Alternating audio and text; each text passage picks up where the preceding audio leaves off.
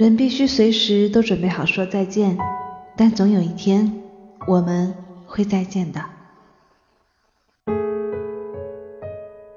这里是陌生人广播，能给你的小惊喜与耳边的温暖，我是立夏。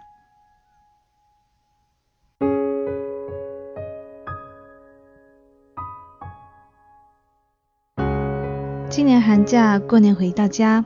发现初中的很多同学，有的都已经订婚了，有的已经结婚了，有的甚至已经当了爸爸妈妈，忽然升级当干爹干妈了，大家都异常的兴奋，说要聚一聚。作为曾经的班长，联系组织的事情自然就落到了我的身上。我打开了标有初中的小组列表，依次留言说：“这周六的同学聚会，你来没过多久，他的头像就亮了。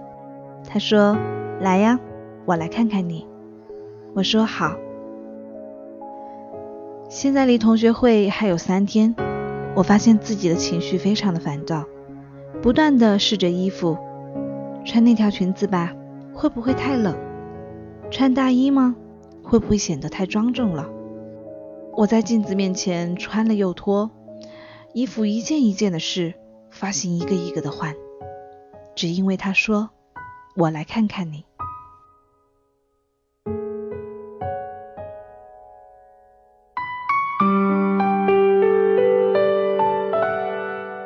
没有任何浪漫的邂逅，或者是不打不相识的狗血剧情。我第一次见到他是在初一的教室里，我们初中同学。初一，我和他的对话没有超过十句。故事是开始在初二的时候，他变成了我的后桌。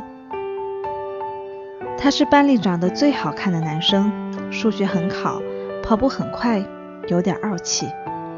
会有隔壁班的女生请我帮忙给他塞小纸条。我也看到班里的女生因为和他说了一句话而脸红了半天。而忽然有一天，当我发现这个冷清的少年对我和对别人不一样的时候，我很无措。但是内心似乎是欢喜的。那个时候，周杰伦和蔡依林才刚刚火起来，S.H.E 是当红，满大街都是 Super Star，看我七十二变，发如雪或者波斯猫。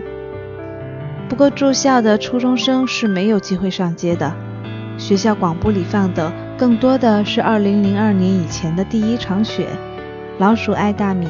以及两只蝴蝶，而 MP3 对于初中生来说还是个奢侈品，但是它有个随身听，我们都不敢在教室里公然的戴起耳机听歌，这是要写检讨并且没收作案工具的事情。最后决定一三五我带随身听回寝室，二四他带回寝室。那个时候，班级里还流行写诗，写完之后互相交换评论。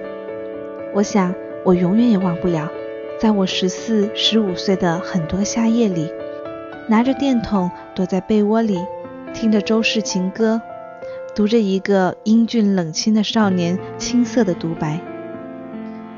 那里有关于青春，关于梦想，关于爱情最初的样子和自以为的理解。更可笑的是，那个时候我们的愿望都很小很小，竟然是可以在教室里肆无淡忌的一个人一只耳机的听搁浅。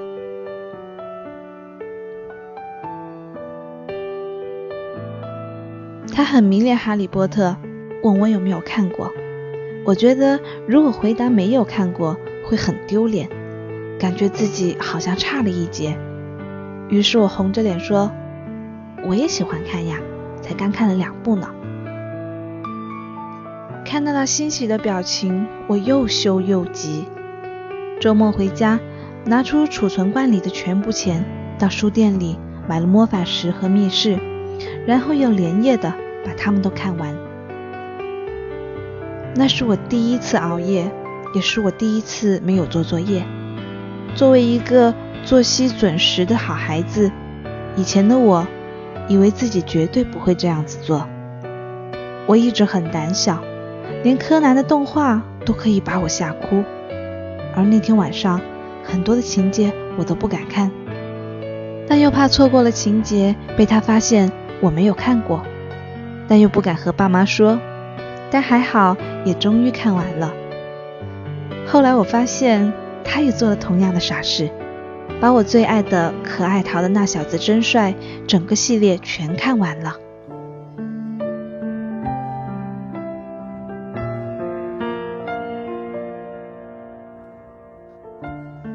原来，在我们很小的时候，情窦初开的时候，我们会希望自己在某个人心里是不一样的，会因为自己的一点点跟不上对方的脚步而着急，感到很羞愧，想要拼命的奔跑跟上对方的步伐。我们盲目而又笨拙的开始了第一次的怦然心动。每一年对方的生日，我们都会为彼此送礼物。第一次送礼物的时候，我花了当时对我而言的大手笔零花钱，给他买了个音乐盒，还自己折了一百颗透明管子的星星，放在一个很好看的玻璃罐里。周五放学的时候，我一直很不好意思，不敢当面的送给他，就偷偷的放在了他的桌子上，也没有署名，只是千篇一律的写了一句“祝你生日快乐”。学校有规定，每周五大扫除结束了才能回家。在整个扫除过程中，我又害怕又期待。可是大扫除还没有结束，他就提前被他妈妈接走了，连抽屉都没有打开。我是最后走的，我打开了他的抽屉，看到我的礼物就静静地放在那儿。想到他可能要两天后才能收到礼物了，顿时就失去了勇气。我落寞的把礼物又带回了家。后来我们都学乖了，因为大家周五的时候都着急回家，所以就会把寝室的物品提前收拾好，放在储藏室。我们就记住对方书包的样子，然后把礼物偷偷的放进去。我们就这样子开始了属于我们的第一个秘密，开始变得和班上的同学都不一样了。是不是每个少男少女的成长故事里，都有校园里悠悠的栀子花香，篮球场里挥汗如雨的拼杀，操场的旁边女孩们窃窃私语，以及。时不时偷瞄运动场上某一个身影的小心思。我的体育一直不好，但是体育成绩是要算到中考总分的，而凭我的文化课成绩可以上到省重点，所以老师都很着急。最后老师想到了办法，请体育较好的他晚饭后陪我练习。那个时候正是南方的夏末秋初，校服里还要加一件短袖。印象中似乎每天都是阳光灿烂，还有桂花若有若无的飘香。在栏架前，他说：“你不要去看篮筐，你要看那个黑色的框，投框的中间就可以了，相信我。”后来不知怎么的。虽然我的投篮姿势还是那么难看，三步上篮运球的时候，球也总是会莫名其妙的不见，但是我投篮是极准的。考试那天，我以我勉强的运球和难看的投篮姿势，以及稳稳的投篮，在篮球考试中拿了满分。我高兴的满操场找他，我们兴奋的在操场跑了一圈又一圈。边跑边笑，尽管他刚刚参加完一千米的考试。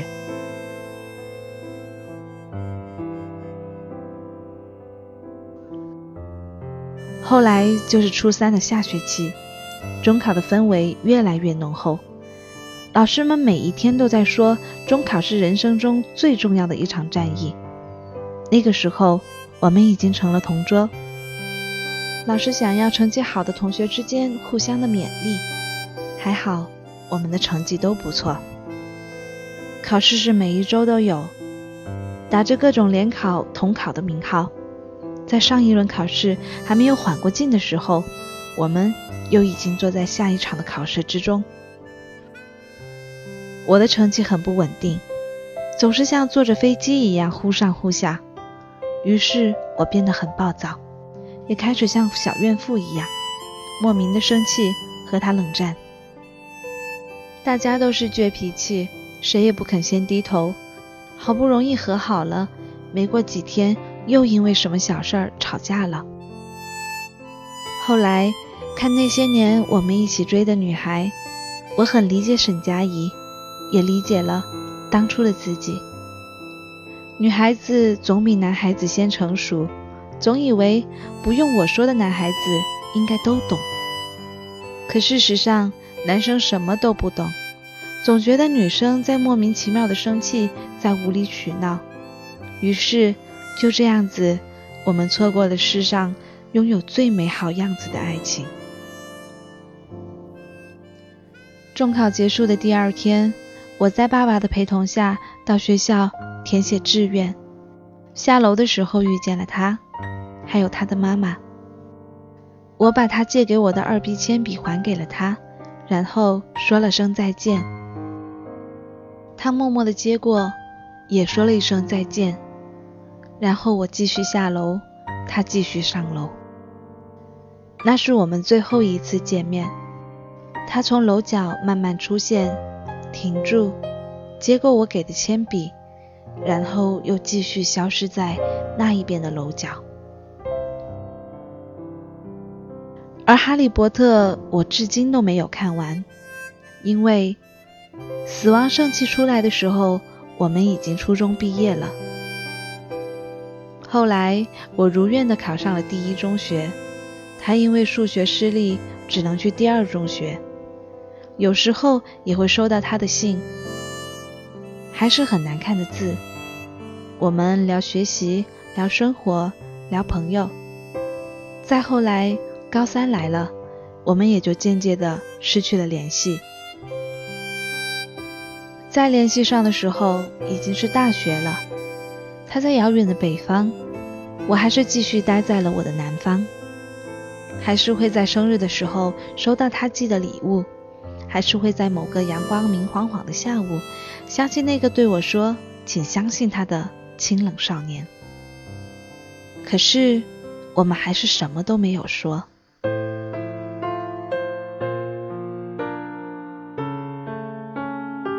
前几天去了 KTV。猛然的发现，周董的歌已经变成了经典曲目。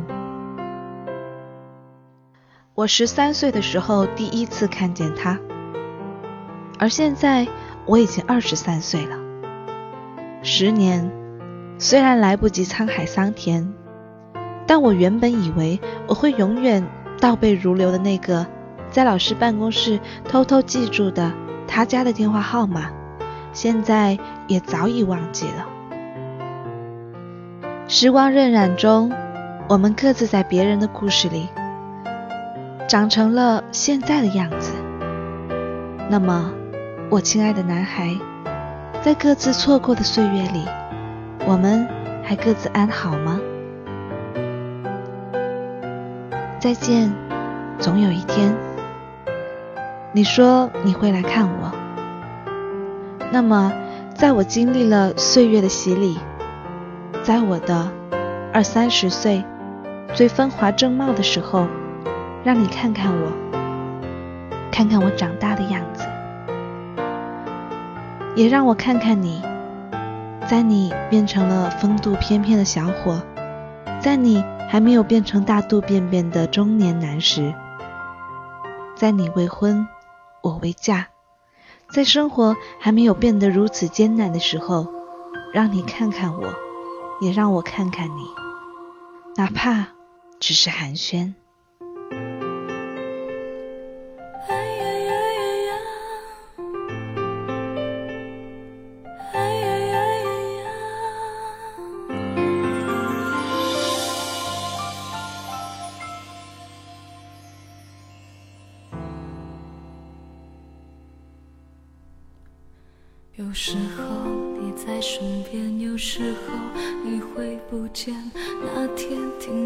说爱我好多遍，那天你在身边，而昨天你又不见。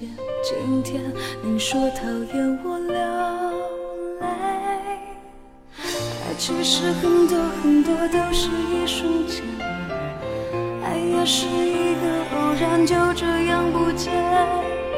爱其实就是很美的画面，只是有时候你不在身边。宽阔的海边，有一片深水的画面，怎么你还是不出现？我还没改变，一切一切都不在身边。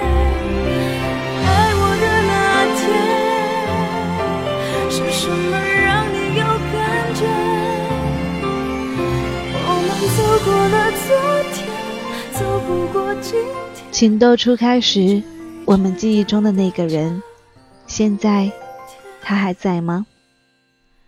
或许在遥远的北方，或许在遥远的南方，在某个晴朗的季节，在某个阴冷的夜晚，你可曾想起过他呢？或者是他有没有成为你的枕边人，陪你一生呢？有些人说了再见，或许是永远不见；可有些人说了再见，我们却期待着下一次再相见。这里是陌生人广播，能给你的小惊喜与耳边的温暖。我是立夏，我在春天的南方为你讲述散发着玫瑰香气的故事。感谢您的收听，我们下期再见。其实很多很多都是一瞬间。爱也是一个偶然，就这样不见。其实就是更美的画面，只是有时候你不在我身边。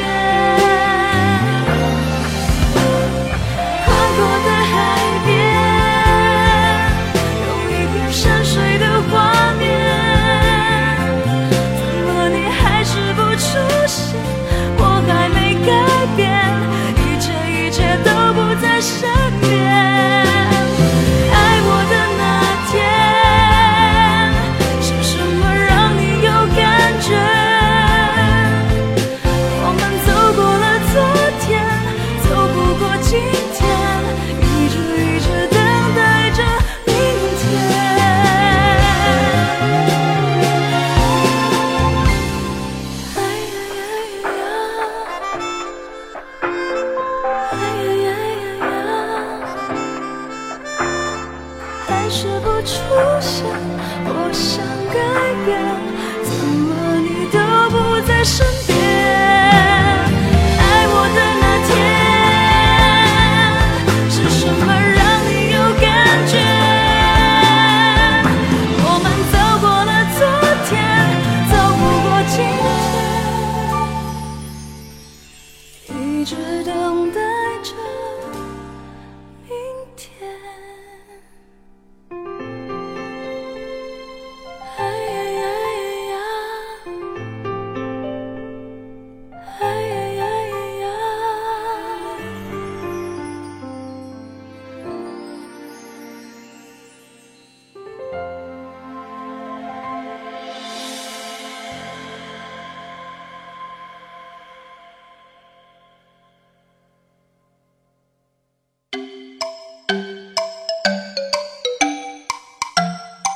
生人广播，能给你的小惊喜与耳边的温暖。如果你也想加入，我们求贤若渴，主播、策划、编辑、助战作者、后期制作、插画师、公益志愿者，招募详情请登录我们的官方网站。播客订阅、手机 APP、节目下载、更多收听方式、互动参与、精彩活动、推荐投稿。